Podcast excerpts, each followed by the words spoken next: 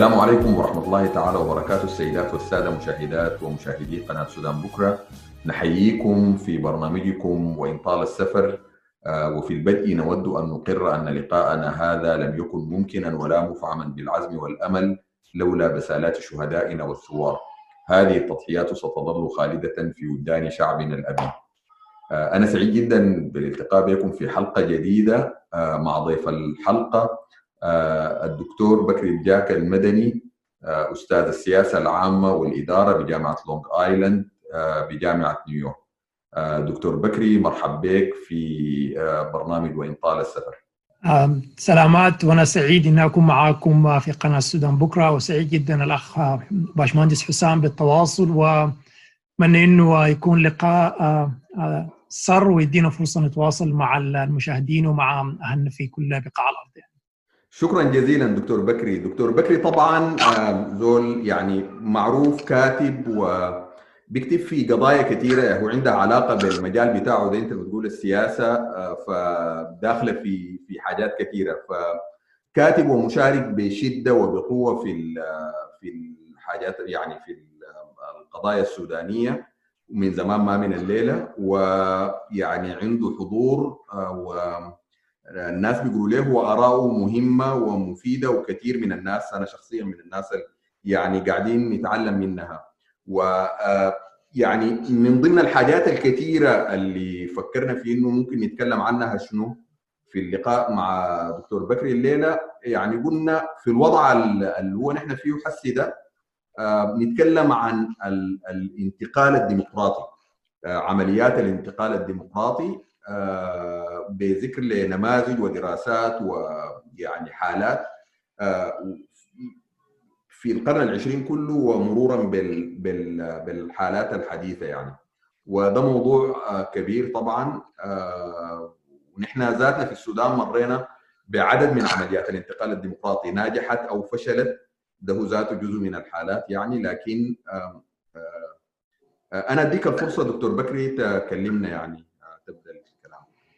طيب شكرا باشمهندس حسام. وهو حقيقي طبعا القاسم المشترك في كل الحراك الحاصل في السودان منذ استقلال الدولة السودانية في 55 هو تطلعات مشروعة موضوعية للشعب السوداني أو الشعوب السودانية في إن تصل للحق الطبيعي في الحياة الكريمة وفي تأسيس نموذج دولة بيعبر عن إرادة كل السودانيين ومصالحهم وإرادتهم. ده, ده بشكل عام. الانتقال الديمقراطي طبعا موضوع كبير يعني. انت زي ما ذكرت في في التعريف الأكاديمي الفكرة بتاعت الانتقال ممكن تكون عمرها 50 سنة ممكن تكون خمس سنين ممكن تكون سنتين. يعني هي عبارة عن انتقال من من من نموذج ما فيه حريات نظام غير ديمقراطي عادة بيكون نظام ديكتاتوري أو نظام شمولي لإنك تتحول لنظام ديمقراطي وعمليه الانتقال. دي ممكن تكون تمر ب اعوجاج ويعني هي ما عملية خطية إنك أنت بتنتقل من ألف إلى باء. أنت ممكن تمشي من ألف إلى باء إلى جيم وترجع ألف وثاني تمشي. هي عملية مستمرة. أنا أفتكر المساهمة دي ممكن تكون مفيدة لو قدرنا ندي الناس شوية عن الإطار التاريخي لفكرة الانتقال الديمقراطي ونحاول نموضع التجربة السودانية في في ال الكلام ده وين يعني.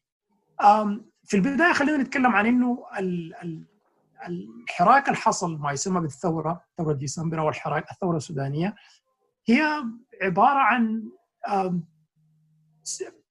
تطلعات وأشواق السودانيين لأنهم يفكروا في كيف يتخلصوا من ال ال ال طبعا على المستوى السياسي ممكن يقولوا يتخلصوا من نظام الإنقاذ لأنه وقعت بالحياة لكن الثورة شارك فيها كل السودانيين بمرجعياتهم المختلفة تطلعاتهم المختلفة واي زول بيكون عنده أو أي إنسان سوداني بيكون عنده فكرة مختلفة عن طبيعة التغيير المنشود. يعني ما ما ما كل الناس اللي قاعدين في السودان تصورهم للانتقال هو إنه حيكون هو تأسيس نظام ديمقراطي وحريات ودستور، ما كل الناس بتعاين لمساله الانتقال بهذا الشكل. في عدد كبير جدا من السودانيين كانوا واصلين لقناعة إنه الإنقاذ فشلت لأنها عطلت كل سبل الحياة وبالنسبة لهم فكرة التغيير هي عبارة عن تغيير في في تنظيم الحياة، تنظيم المجتمع، محاربة الفساد، دخول الدولة في إنها تلعب دور إيجابي في حياة الناس وما بكونوا شايفين الجوانب الثانية. فخلينا أنا أقول إنه التجربة السودانية تجربة سارة وهي ما بدت الليلة. أنت أشرت في بداية كلامك عن إنه نحن عندنا محاولتين أو ثلاثة محاولات لتأسيس أو للانتقال الديمقراطي. تجربتنا الأولى بدأت في 55 ودي ما كانت طبعا يعني على مشارف الاستقلال. الأول استلمنا آه، بلدنا وحاولنا ناسس نظام ديمقراطي. والنتيجة طبعا معروفة أنا ما أقدر أخش في الحصة بتاع التاريخ. في ظرف ثلاث سنين 58 القصة انتهت بنظام ديكتاتوري رجعنا في 64 آه وده ده بدخلني في الكلام اللي أنا داير أقوله تحديدا. خلونا نتكلم أول حاجة عن طرق التغيير. ما الانتقال الديمقراطي ده هو ما بتم آه يعني بشكل خبط عشواء في ثلاث طرق على الأقل أنا أنا بالمناسبة داير الناس تكون يعني بتاع يعني عارفة إنه الكلام بقول في ده ده تلخيص لحاجة اسمها يعني منهج كلي أو ما يسمى بال meta-analysis آه، فيه تلخيص لمجموعة من الدراسات اللي حصلت حول التجارب ما يسمى بالموجه الأولى والموجة الثانية والموجة الثالثة للانتقال الديمقراطي. الكلام ده معناه شنو؟ الموجة الأولى الناس لما تتكلم عن الموجة الأولى حسب هانتنجتون إذا في زول داير يقرأ عن القصة دي باحث معروف في مسألة التجارب الديمقراطية. الناس لما تتكلم هانتنجتون اللي هو الكاتب بتاع نهاية التاريخ. فقدت صوتك يا حسام. صامويل هانتنجتون مش كده؟ ده اللي هو صامويل هانتنجتون هو نهاية التاريخ هو لكن هو, هو عنده نظرية مادية. لا عنده عنده نظرية طبعا. هو مش هانتنجتون رؤيته لمسألة الانتقال الديمقراطي كلها حتى هو أسسها من دراسته للتجارب دي. فسمى ال first wave أو الموجة الأولى الموجة الأولى دي في تجربته هي الانتقال اللي حصل في أوروبا الغربية وأمريكا. دي كلها انتقالات تمت يعني ممكن ترجع تقول هي بدايتها في 1215 اللي هي دي أول مرة في تاريخ البشرية حينما قام مجموعة من اللوردات في البرلمان في البريطاني بإجبار الملك جون بكتابه تعهد يسمح فيه بوجود بعض التشريعات اللي هي ما يسمى بال Magna Carta. ال Magna Carta أو الميثاق. الميثاق ده الورد فيه في الأساس تحجيم السلطة الملك واللي هو ده بداية تأسيس ما يسمى بالملكية الدستورية انه الملك ما أصبح هو حاكم مطلق. ده بدأ في 2215 يعني لما تعاين للتجربة بتاعت إنجلترا من 1215 لحد ما تأسس في إنجلترا نظام ديمقراطي مستقر والبرلمان عنده صلاحيات بالشكل الموجود الليلة. آه، ومن نافر القول إنه نقول إنه إنجلترا ما في دستور مكتوب. لكن التغليد ده أخذ ما لا يقل عن 500 سنة لحد ما تأسست. دي الموجة الأولى بيتكلم عنها صامويل هانتنجتون اللي هي تجربة إنجلترا بتجربة فرنسا في 1796 مع الثورة الفرنسية. نفس الحاجة حصلت في النرويج في السويد. أوروبا الغربية كلها بتمثل هي ما يسمى بالموجة الأولى للتجربة بتاعت الانتقال الديمقراطي. في تجارب عبارة عن نشاز خارج أوروبا يعني. مثلا دولة زي الصومال مش ما أقصد الصومال أقصد السنغال. ما قبل تأسيس ما يسمى بالسنغال المجموعات القبلية اللي كانت موجودة في السنغال عندها تجربة بتاعت نظام حكم ديمقراطي وبوتسوانا. ففي نماذج لكن الوقت ذاك العالم ما كان معروف على الأقل ما كل الدول اللي نحن نتكلم عنها الليلة دي موجودة. لكن كان في مجموعات شعوب. ودي ما دخلت في دراسة صامويل هانتنجتون في الموجة الأولى. آه ما يسمى بال first wave بتاعت الدمقرطة أو التحول الديمقراطي الموجة الثانية اللي تكلم عنها صامويل هانتنجتون هي دي الموجة اللي بدأت بعد الحرب العالمية الثانية آه اللي هي دخلنا في التاريخ الحديث. الحرب العالمية الأولى ما كان هي عبارة جات نتيجة لانهيار الإمبراطوريات وهي كان مقتل ملك ودخلت أوروبا في حرب طاحنة وبعدها خرجت في المستعمرات الحرب العالمية الثانية كانت هي نهاية المنظومة الاستعمارية العالمية بشكل واسع معلوم للجميع. معظم الدول اللي شاركت في الحرب المانيا وإيطاليا وإنجلترا وفرنسا. خرجوا من الحرب منهكين المنتصر والمهزوم ما كان عندهم قدرة يستمروا في الصرف على المستعمرات دي ولا كان عندهم قدرة يواصلوا في استنزافها. فالاستغلال اللي حصل ده خلق مجموعة بتاع الدول في في آسيا وفي في أفريقيا في أمريكا اللاتينية. أمريكا اللاتينية ابدا شوية.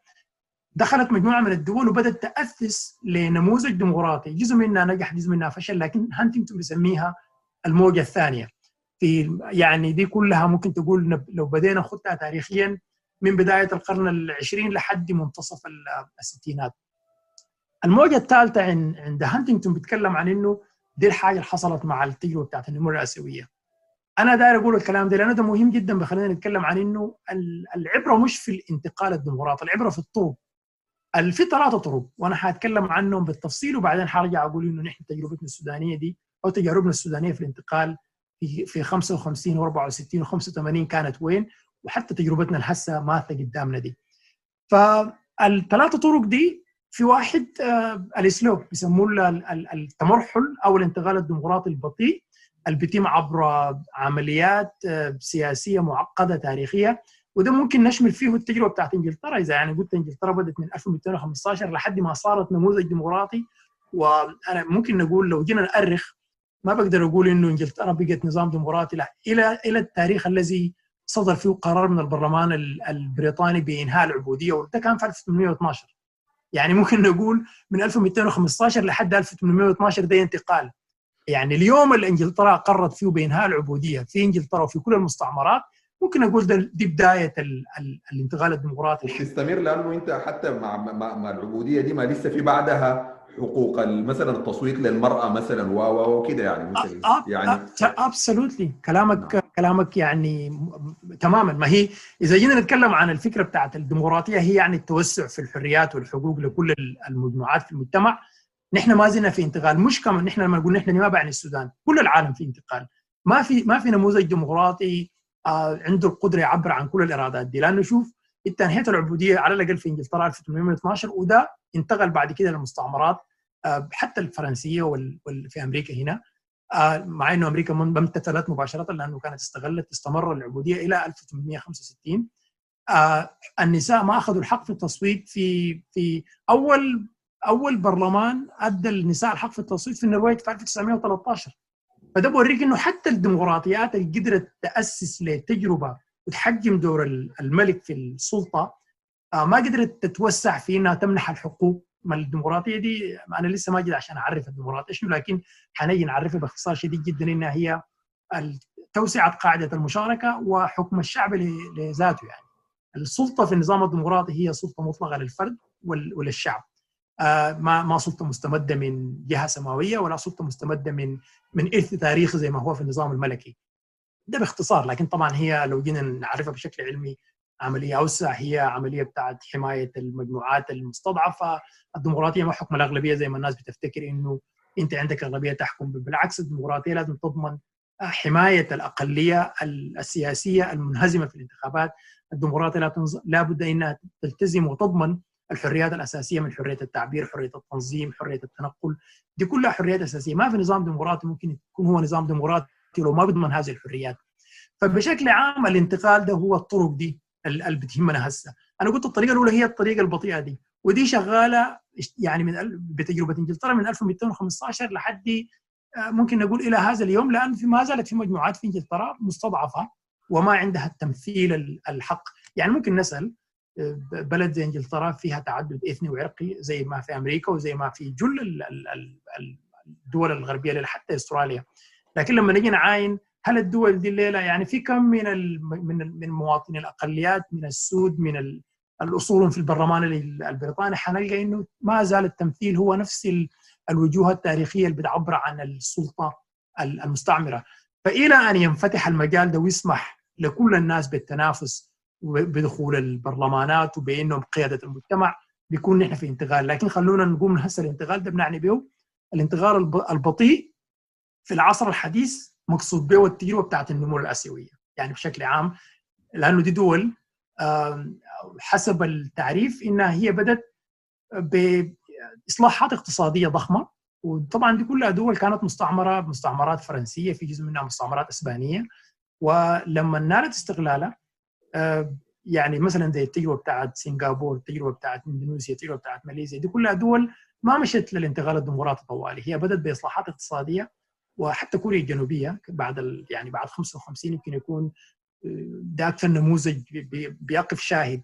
الناس لما تتكلم عن إنه واحدة من طرق الانتقال الانتقال البطيء ما ما يعني عموما الناس المهتمين بدراسات التحول الديمقراطي أو الانتقال الديمقراطي ما بنقصد الانتقال اللي بياخذ 500 سنة زي اللي حصل في إنجلترا واللي بيحصل في أمريكا باعتبار إنه الديمقراطية نظام حيظل في حالة انتقال بشكل دائم إلى أن يستوعب كل الإيرادات. لكن المقصود به هو التجارب اللي قدرت إنها ما تستعجل في الانتقال إنه في نظام ديكتاتوري ممكن يكون حتى عسكري أو ممكن يكون نظام شمولي زي التجربة بتاعت كوريا الجنوبية بدأت بإصلاحات اقتصادية تحسن الوضع الاقتصادي ارتفع مستوى المعيشة والنظام عبر نفسه النظام ذاته كان حاكم وصل لقناعة إنه ما من مصلحته إنه يحكم من غير فتح مجال الحريات. وبيبدأ عملية إصلاحات بطيئة. يعني أقرب أقرب نموذج الكلام ده كان في كلام في مصر قبل الثورة 25 يناير. الناس كانت بتتكلم يعني حسني مبارك كان بيتكلم عن إنه في انتقال بطيء. وبدأت تحصل طبعا انفراج أو انفتاح. المجتمع المدني توسع في مصر.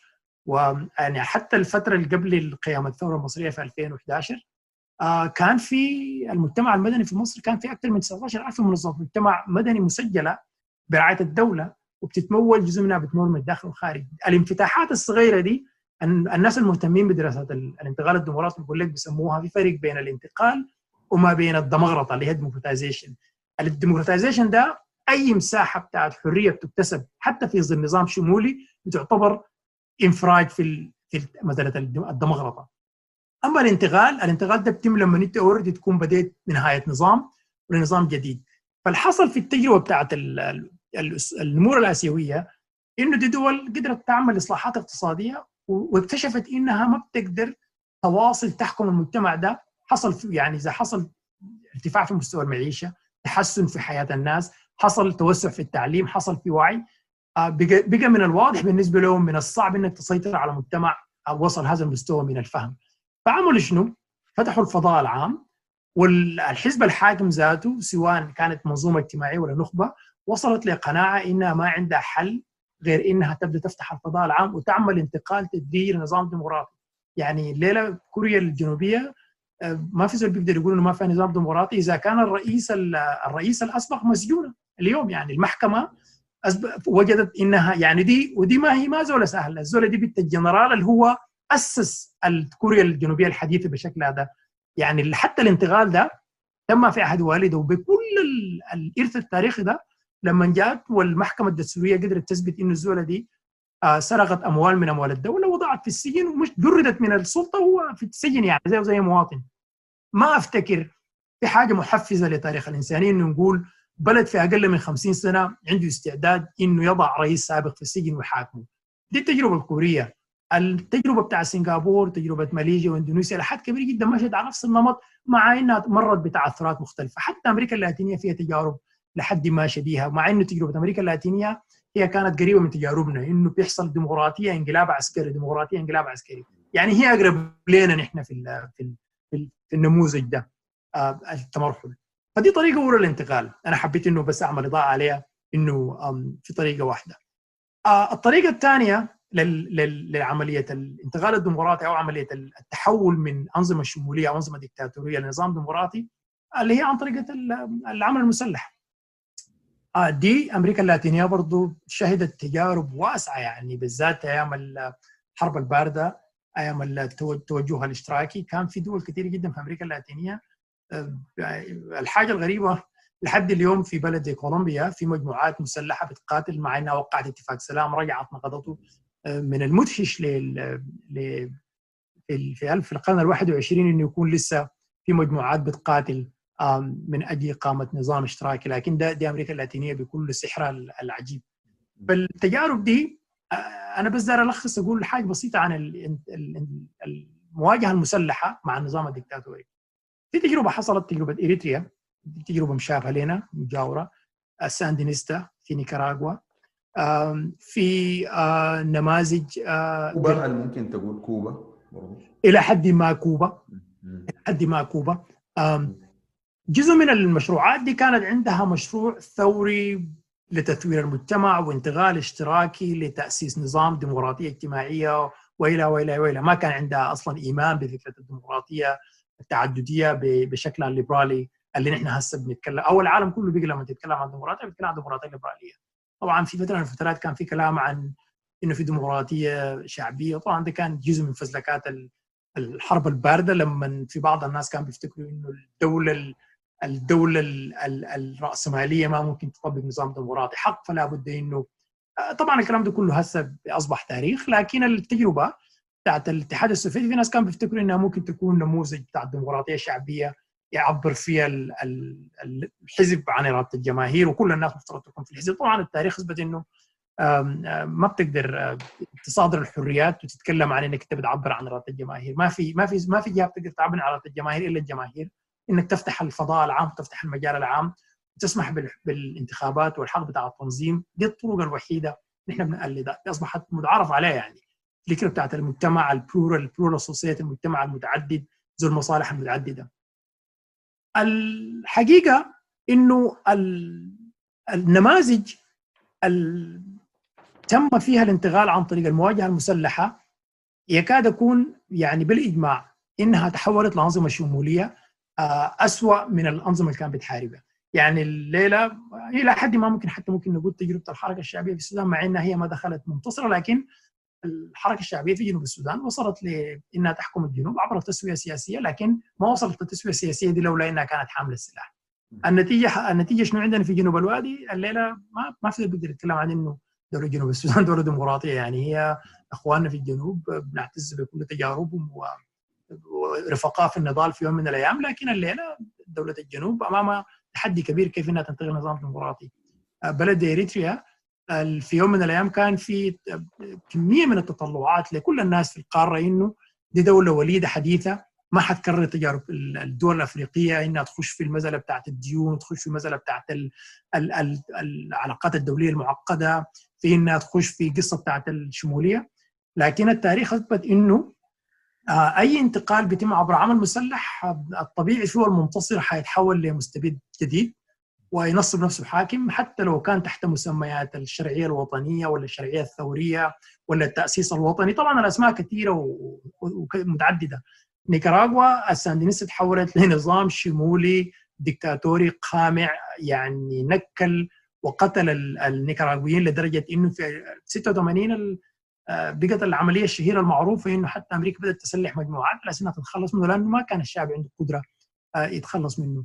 في كوبا من ناحيه من ناحية التاريخ بس موضوع نيكاراغوا ده يا دكتور بس لأنه ما هو قصه انه أمريكا بتسلح المعارضة للساندينيستا دي ما, ما هي يعني ما, ما يخيل لي دي دليل على إنه هو ما كان نظام ديمقراطي. يعني ما هي أمريكا دي سلحت الناس اللي عملوا جرائم في نيكاراغوا وفي غيرها أكثر من من من, من اللي عملوه ناس وبعد كده جو اورتيغا ذاته بانتخابات ديمقراطية بعده وانتصر يعني. صحيح.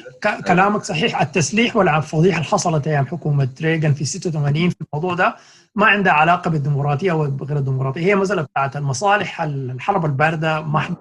وتامين تأمين الجنوب الأمن للقوم الأمريكي وفقا لأنه واحدة من الاستراتيجيات اللي بنتها أمريكا عبر تاريخها أيام الحرب الباردة إنها ما سمحت بقيام نظام اشتراكي ناجح في الساحات الخلفية أيوه. باستثناء النموذج الكوبي والنموذج الكوبي ما كان ممكن ينجح لولا إنه كان ممكن يؤدي لمواجهة نووية في يوم من الأيام يعني ما يسمى بخليج الخنازير في 61 فالحقيقة إنه الموضوع هو ما مساله انتقال يعني لكن الحقيقة إنه بعيدا عن التدخل الأمريكي في 86 الكتابات بتاعت النيكاراغويين في نفسهم بعض المثقفين والناس اللي كتبوا عن تجربة الساندينيستا إنها هي تحولت لقامع بدل ما كان الناس بتطلع إنه ده نظام حيجي لكن الجوهر الفكرة بالنسبة لنا نحن ما نقيم نظام. ونظام الفكرة إنه الانتقال المسلح في دليل يثبت إنه ممكن يقودك إلى انتقال ديمقراطي موضوعي. أنا حابب بعدين أتكلم عن تجربتنا إحنا إحنا في السودان برضه حاولنا العمل المسلح ده في التجمع الوطني كنت جزء من التجربة دي. و يمكن لحد كبير كان جزء منها قصر نظر جزء منها ضيق نفس جزء منها النظام ما كان ادى الناس فرصة إنها إنها تعمل أي عمل من غير قمع. لكن هي هي كخيار المنتصرة بتحول لها مستبد وما في أي دليل من التجارب الكثيرة حول العالم قدر التجارب اللي شفناها انك انه يمكن أن أن أن ينتصر نظام عبر بندقية ويؤدي إلى تأسيس نظام ديمقراطي ناجح. ده ده لسه يعني as ما بقولوا عندنا نحن to be seen يعني ولا to be found قد ما يتوجد بنتكلم عن الفكرة بتاعت الانتقال عبر العمل المسلح. ده عبارة عن نظريا ممكن.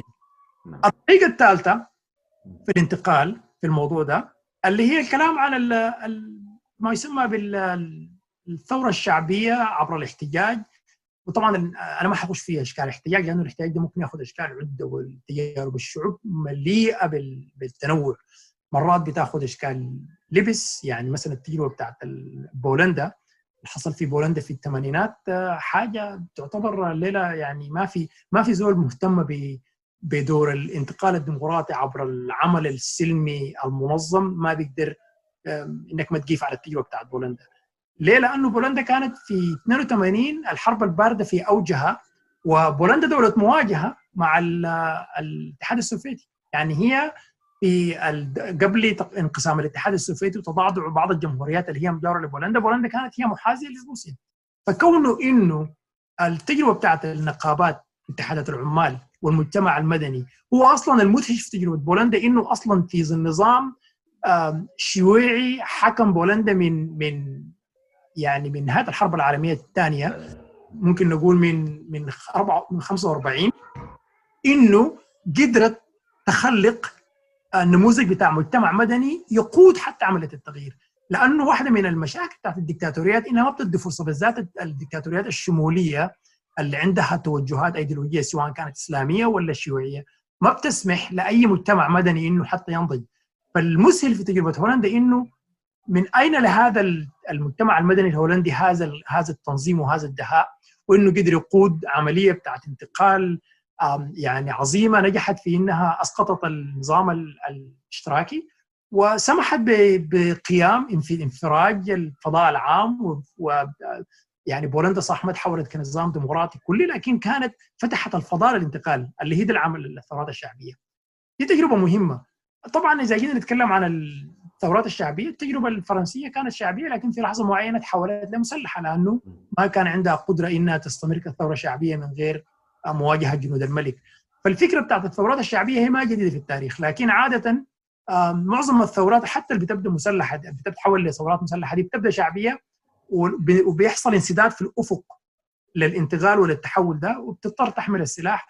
وبعد ذاك واحدة من مشاكل العمل المسلح إنه بيخلق شروط موضوعية مغايرة حتى لفكرة التغيير. يعني أنت ممكن تكون شلت السلاح لهدف نبيل وفي لحظة معينة القصة دي طول سنين وبدأ بخلق ثقافة جديدة وده بالضرورة لما يحصل التغيير انت لو انتصرت بالبندقية بتكون أصلا نسيت إنه أنت كنت شايله ليه؟ لأنه أصلا السلاح شرط شرط ثقافة جديدة عنده عنده سلطة بتاعت قوة عنده إحساس بإنك أنت متمكن خلاف الثورات الشعبية فالتجربة بتاعت بولندا في 82 ده نموذج للانتقال الناجح مع إنه من المؤسف إنه الليلة لما نعاين لتجربه بولندا إنها تحولت إلى يمين شديد فيها صعود يميني وبترتد على كل القيم اللي اسسها هذا بعدين يا دكتور انت بتتكلم عن بولندا من 82 دي اللي هي من بداية اللي هي التضامن. لحد ما وصلت للانتقال بتاع اللي هو في أواخر الثمانينات 89 و90 كده أنت قاصد 82 دي يعني أنا قاصد 82 دي طبعا. الأخير ده اللي هو جمع انهيار حائط برلين صح. أنا قصدت 82 إنه لو لو نتخيل العالم ده في 82 نحن لو أنا لا أنت ما أظن كنا بالوعي السياسي اللي ممكن نتخيله لكن هسه لما مشينا نقرأ التاريخ 82 الواحد ما بيتخيل إنه في ظل عالم قطبي وفي وحائط برلين ما زال موجود والشيوعيه ما زالت بصلابتها إنه تتخيل له عمال وحركة بتاع التضامن تنظم نفسها وتقود الشارع وتؤدي لتغيير نظام. يعني لدرجه انه ترددوا الروس في انه يرسلوا الدبابات. طبعا حاولوا عملوها قبل كده في السبعينات لكن في براغ تتعامل مرة ثانية. التجربة بتاعت هولندا هي ممكن تكون مدخل لأنه نتكلم عن إنه العمل السلمي الشعبي ربما يكون من أنجح الوسائل في عمليات الانتقال لسببين. لأنه واحد ما ما بالضرورة أنجح بمعنى إنه بيضمن لك السلامة الاستمرار يعني لأنه إحنا عندنا تجربه في السودان في 64 وفي 85 عندنا ثوره سلمية شعبية أطاحت بنظام لكن ما قدرت تأسس نظام ديمقراطي. لكن أنا بتكلم عن إنه من ناحية الحفاظ على الأرواح من ناحية التأسيس لمشروع ثوري اجتماعي وطني العمل الشعبي يكون باعتبار إنه هي حاجة شعبية بيشاركوا فيها كل الناس يكون عندها زخم عندها بعد أخلاقي عندها بعد معرفي عندها بعد ثقافي عندها بعد سياسي ويمكن ما ما يخفى عليك يعني. الليلة نحن قاعدين لما نكون دارين نغني اغاني وطنية بنغني الاكتوبريات ولحد ما بنغني يعني انتفاضة ما اظن يعني ما دخلت في ذاكرتنا للدرجة دي. ده, ده بوضح لحد وين إنه التجربه التجارب الشعبية عميقة. لكن ده لا يعني إنه الانتقال اللي بيتم عبر الثورة سلمية شعبية ويضمن الانتقال الديمقراطي ممكن يحصل ردة لأنه شروط الانتقال ونجاحه دي دي حاتكلم فيها براها يعني لما لما أواصل لأنه في أربع شروط للنجاح عملية الانتقال. فالفكرة بتاعت الانتقال السلمي الثورة السلمية الشعبية آه شوهد في شفناه في بولندا شفناه في السودان في 64 في 85 شفناه في مصر في يناير 25 يناير شفناه في تونس شفناه في في تجارب حتى في الفلبين. يعني حصلت فيها تجربة بتاعت ثورة عمل التغيير. شفناه حتى في بوليفيا. يعني في بوليفيا ال ال ال قبل يعني هسه رجعت المجموع النظام اللي جاب الرئيس البوليفي اللي اتخلع. بس طبعا حزبه فاز. فاز في الانتخابات نعم. اتذكر اسمه. آآ آآ الحركة اللي جابته أصلا هو من المجموعات من السكان الأصليين في بوليفيا ده من المجموعات المستضعفين. الحركة اللي اتت البرلمان أول وسمحت له إنه يفوز بالانتخابات قبل تحصل المحاولة الانقلابية اللي اتهزمت قبل أسبوعين. ونفس الحركة اللي أسسها الرئيس اللي هو موجود في المكسيك حاليا. في الأرجنتين. عن طريق عمل آه سلمي شعبي. آه ف فده ده ده بورينا إنه ال ال إيفو موراليس أيوه. آه بس موراليس. أيوه موراليس نعم. موراليس أيوه دييغو موراليس هو هو وصل للسلطة عبر حركة شعبية وتم انتخابه وكانت أسست لتجربة ديمقراطية قدرت تعيش ثمانية سنين وبعد ذلك بقى في كلام حول تعديل الدستور ما الدستور واستلم الجيش السلطة وهسه رجعوا بعد سنة لعملية انتخابية والحزب بتاع موراليس فاز بأغلبية حتى هو نائبه يعني أو وزير ماليته اصبح هو الرئيس حاليا في بوليفيا. نعم. الدائره بس داير افصل شوية في الفروقات بين بين النماذج دي. ال ال حتى الثورات الشعبية أنا داير أتكلم عن حاجات عملية يمكن بعد شوية لما نتكلم عن واقعنا بنشوف الكلام ده مماثل كيف.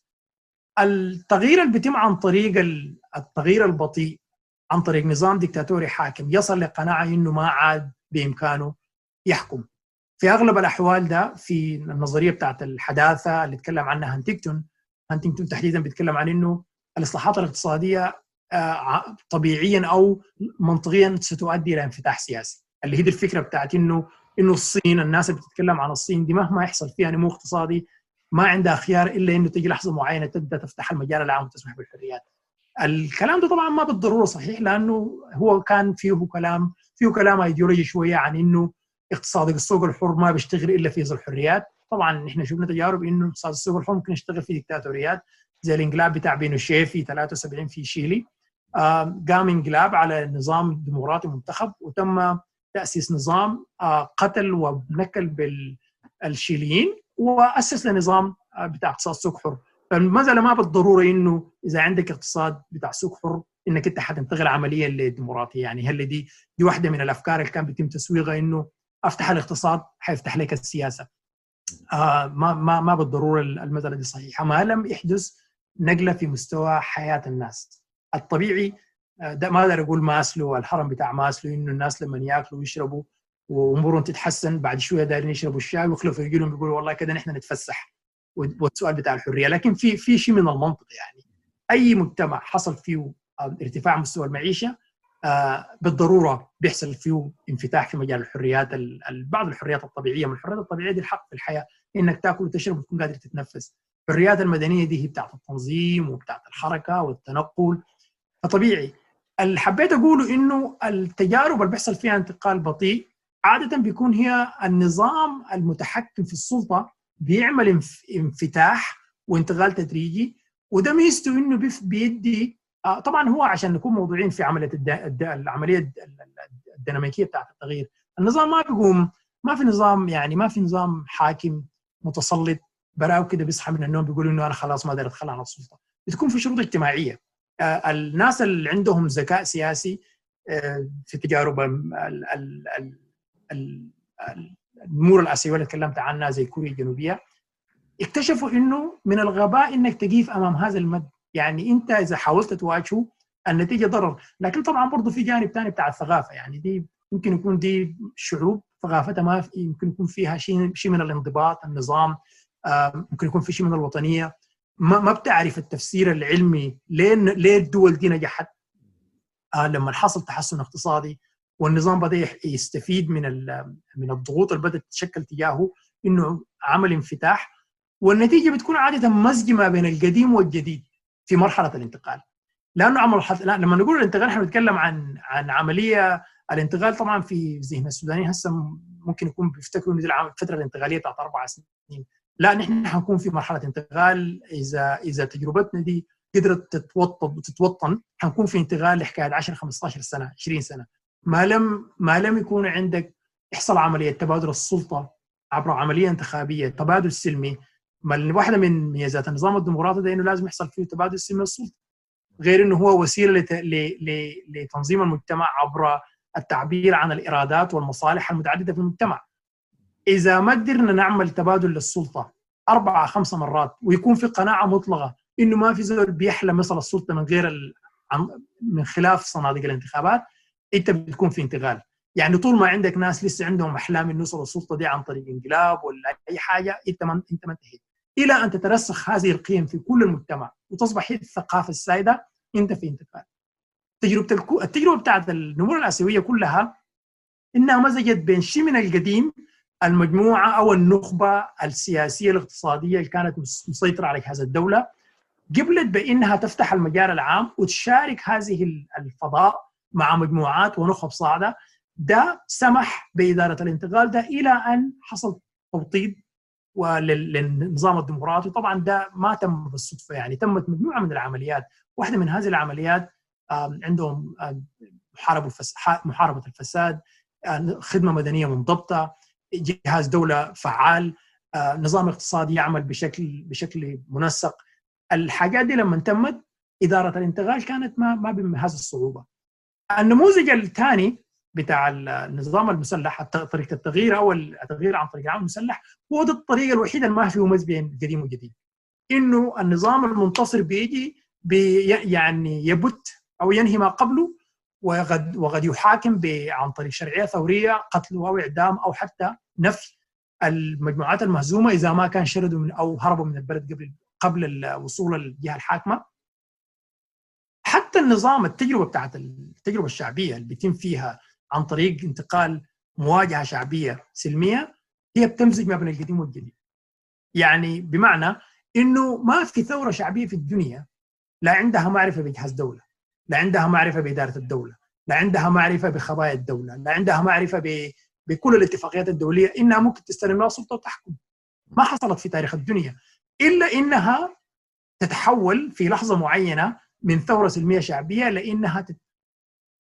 يعني بصيغة ما تستطيع إنها يعني تطرد كل أو أو تمتلك كل زمام الدولة وده واحدة من الحاجات اللي خالقه مشكلة عندنا في السودان يعني هسه لما الناس تتكلم عن الثورة مرات بيتكلموا إنه إنه نحن ما عملنا ثورة شعبية آه يعني وقفت أمام هذا السلاح وقدمت العديد من الشهداء.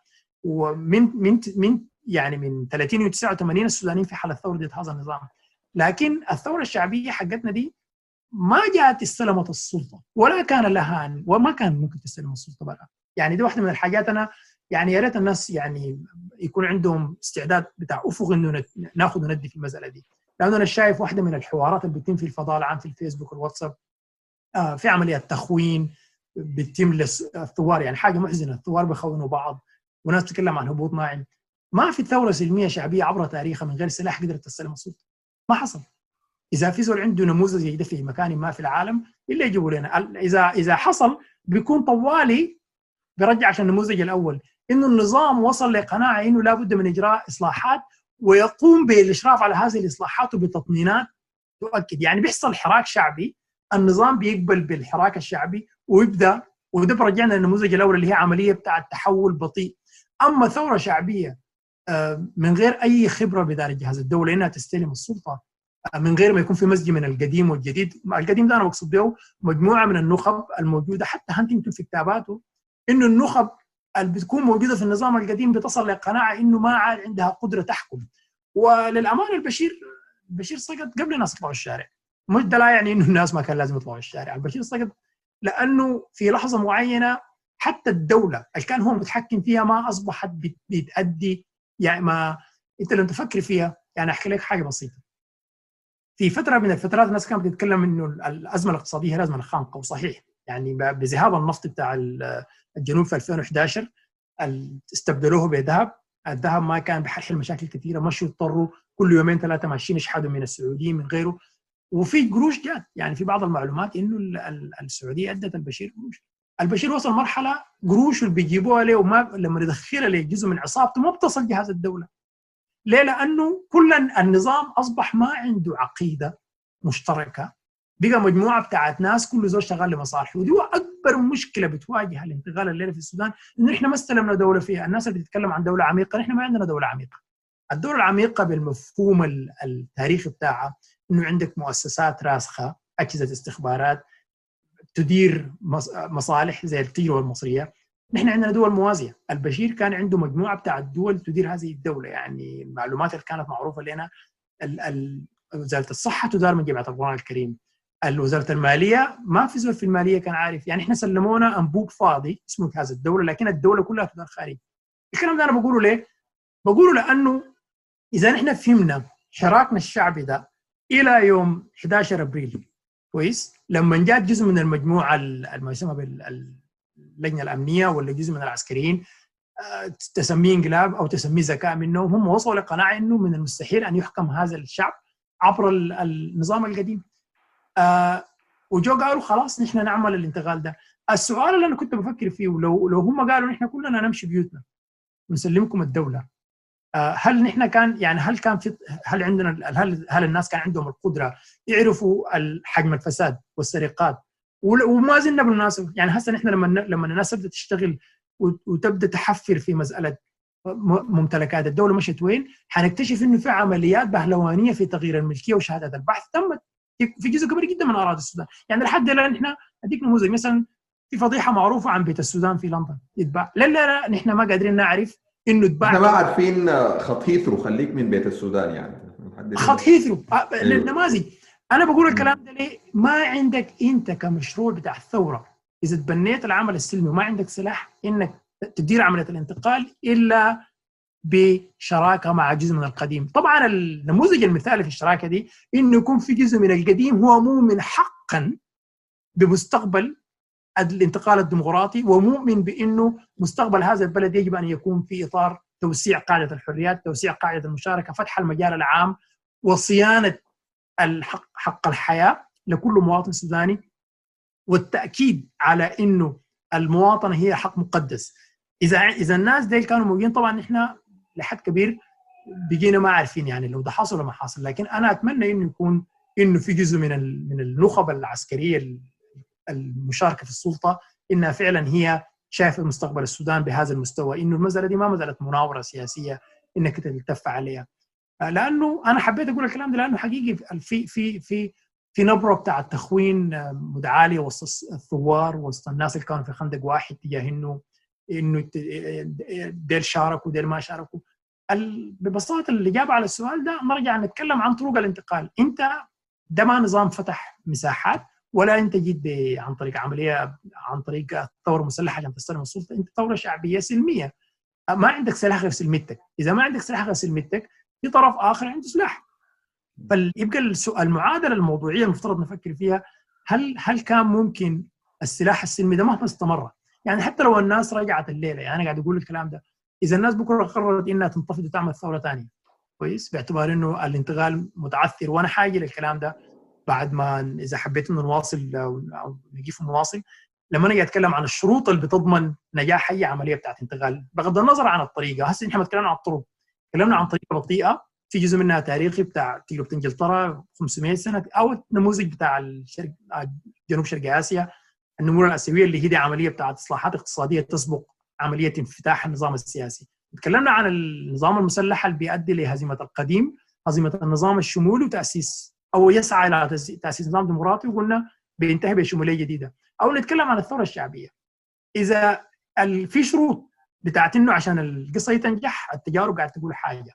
فأنا اللي حبيت أقوله إنه ال ال لو الليلة الناس فكرت تطلع الشارع وتعمل ثورة ثانية أقصى ما يمكن أن نعمله غالبا حنرجع ليوم 11 أبريل آه وطبعا أنا كلام ما قاعد أقوله عشان احد أفق الثورة، ما في ثورة عندها أفق محدود، هي فكرة الثورة أصلا في ب ب ب من من منظور علمي أكاديمي إنها عملية مفتوحة أمام كل الخيارات.